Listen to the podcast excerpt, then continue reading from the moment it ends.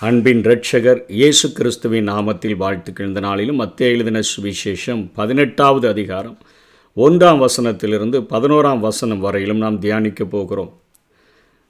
ஷீஷர்கள் எண்ணத்திலிருந்த ஒரு மெரி மிகப்பெரிய ஒரு தவறை ஒரு கேள்வியானது இங்கே வெளிப்படுத்தக்கூடியதாக அமைந்திருக்கிறது. எவன் பெரியவனாயிருப்பான்? அவர்களுக்குள்ளாக ஒரு போட்டி ஒரு வாக்குவாதம் நடக்கிறது. எவன் பெரியவனாயிருப்பான்? இன்றைக்கும் எல்லா மனிதர்களிடத்தில் காணப்படக்கூடிய மிக பொதுவாக காணப்படக்கூடிய தவறாக இது இருக்கிறதை நாம் பார்க்க முடியும். இந்த முந்தின அதிகாரத்தில் இயேசு பேதுருவையும் யாக்கோபையும் யோவானையும் கூட்டிக் கொண்டு அவர் அந்த எர்மோன் மலைக்கு போய் அங்கே மறுரூபமாகிறார். மற்ற ஒன்பது சீஷர்களும் கீழே தான் இருக்கிறாங்க. இப்போது யாக்கோபுக்கும் யோவானுக்கும் ஒரு எண்ணம் வந்துருச்சு. பிரதானமான ஒரு சீஷர்களாக ஆண்டவர் நம்மை தெரிந்திருக்கிறார். இதில் பேதுருவை மாத்திரம் தள்ளிவிட்டோம் என்று சொன்னால் அடிக்கடி இப்பொழுது அவர் நான் மறிப்பேன் உயிர் தெழுவேன் என்றெல்லாம் சொல்லுகிறாரே. பரலோக ராஜ்யத்தின் காரியங்களை குறித்து பேசுகிறாரே.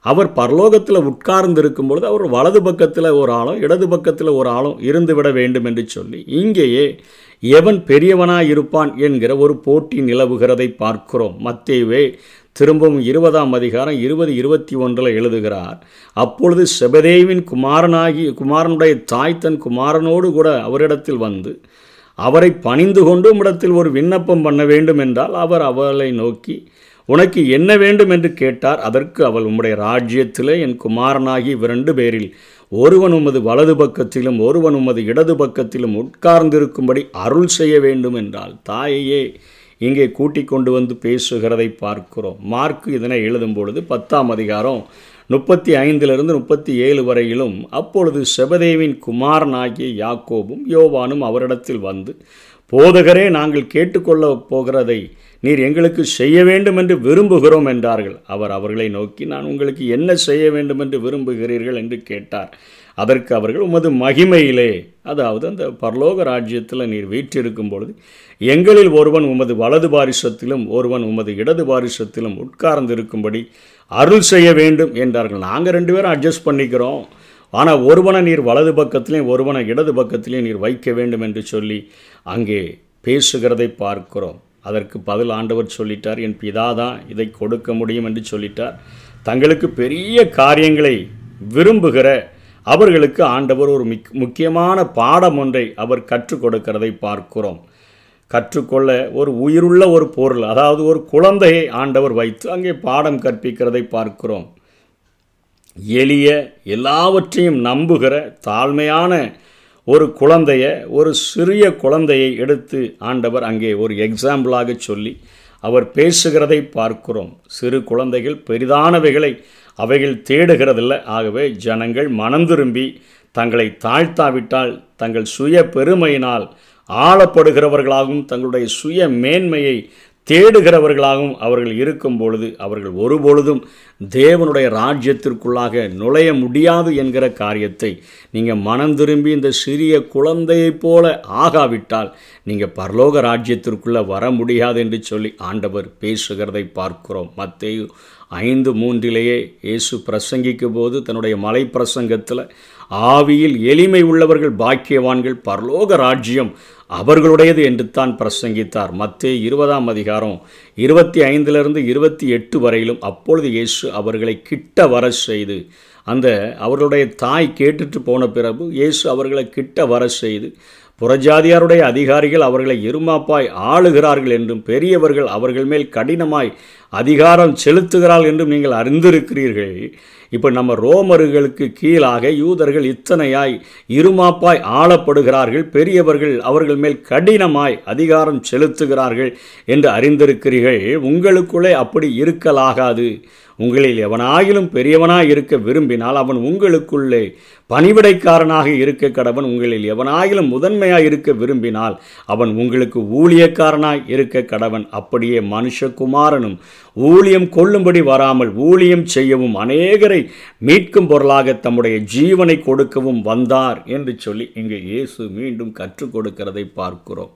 அதனால தான் அதற்கு அவர்களுக்கு அடிச்சுவடுகளை வைத்து செல்லும்படியாகத்தான் காட்டி கொடுக்கப்பட்ட அன்று ராத்திரியில் ஒரு சீலையை இடுப்பில் கட்டி கொண்டு தன்னுடைய சீஷர்களுடைய கால்களை அவர் கழுவினதை நாம் பார்க்கிறோம். ஊழியம் கொள்ளும்படி வராமல் ஊழியம் செய்யவும் அநேகரை மீட்கும் பொருளாக தம்முடைய ஜீவனை கொடுக்கவும் வந்தார். நானோ அவைகளுக்கு ஜீவன் உண்டாயிருக்கவும் பரிபூரணப்படவும் வந்தேன். எல்லா இடங்களுக்கும் ஆண்டவராய் இயேசு கடந்து சென்று அவர் ஊழியம் செய்ததை பார்க்கிறோம். தனி மனித ஆத்துமாக்களை அத்தனையாக அவர் தேடி சென்று அங்கே அற்புத அடையாளங்களை செய்து அவர்களை அவர் நடத்தினதை நாம் பார்க்கிறோம். ஆகவே ஆண்டவர் சொல்லுகிறார் நீங்கள் தலைவனாக இருக்க விரும்பினால் ஊழியம் செய்யணுமே ஒழிய ஊழியம் கொள்ளும்படி அதை செய் இதை செய் என்று சொல்லி மிரட்டுகிற அந்த ஒரு அதிகார தொனியை நான் உங்களுக்கு தரல அப்படின்னு சொல்லி கிட்ட அழைத்து அன்போடு கூட இயேசு கிறிஸ்து போதிக்கிறதை பார்க்கிறோம். ஏசாயாவும் ஐம்பத்தேழாம் அதிகாரம் பதினதே பதினைந்தாம் வசனத்தில் சொல்லுகிறார் நித்திய வாசியும்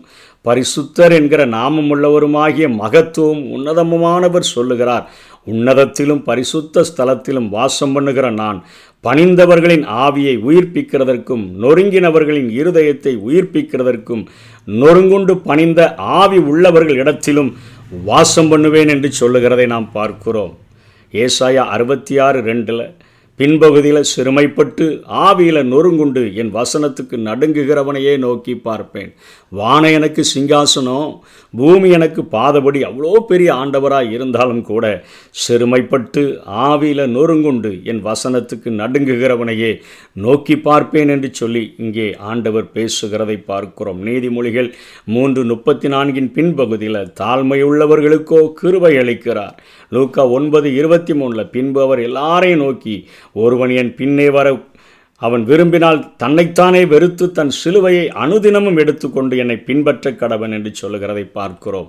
லூக்கா பதினெட்டாம் அதிகாரம் பதிமூன்று பதினாலில் கூட பரிசையன் ஆயக்காரனை குறித்த அந்த காரியத்தில் அங்கே பரிசையன் தன்னை அத்தனையாய் பெரியவனாய் காட்டுகிறான். ஆயக்காரனோ தன்னுடைய கண்களை கூட வானத்துக்கு ஏறெடுக்க துணியாம பாவியாகிய என் மேலே கிருபையாய் இரும் என்று சொல்லி ஜெபித்தபடியினாலே ஆயக்காரனே பரிசுத்தவானாக்கப்பட்டு ஜெபம் கேட்கப்பட்டவனாக திரும்பிச் சென்றான் என்று பார்க்கிறோம். மனிதனினுடைய பொதுவான இயல்பான சிந்தனைக்கு இந்த போதனை முற்றிலும் எதிரானதாக இருக்கிற எல்லா மனுஷர்களும் மேன்மையை தாடு நாடுகிறார்கள் முதன்மையை நாடுகிறார்கள் முதன்மையான ஆசனங்களை நாடுகிறார்கள் மேன்மையான வரவேற்புகளை நாடக்கூடியவர்களாக இருக்கிறார்கள்.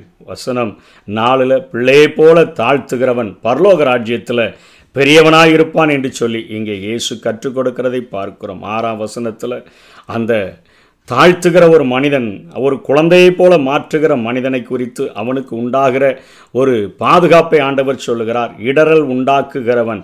இந்த சிறியரில் யாராவது ஒருவனுக்கு இடரல் உண்டாக்கினால் அவனுடைய கழுத்தில் எந்திரக்கல்லை கட்டி அவனை கடலில் அமிழ்த்துவது அது அவனுக்கு நலமாக இருக்கும் என்று சொல்லுகிறார். ஒருவனுடைய பாதையில் ஒரு தடையை வைத்து அவனை கீழே விலை செய்கிற என்கிற அந்த கிரேக்க பதத்திலிருந்து இடரல் உண்டாக்குகிறவன் என்கிற வார்த்தையானது மொழிபெயர்க்கப்பட்டிருக்கிறது.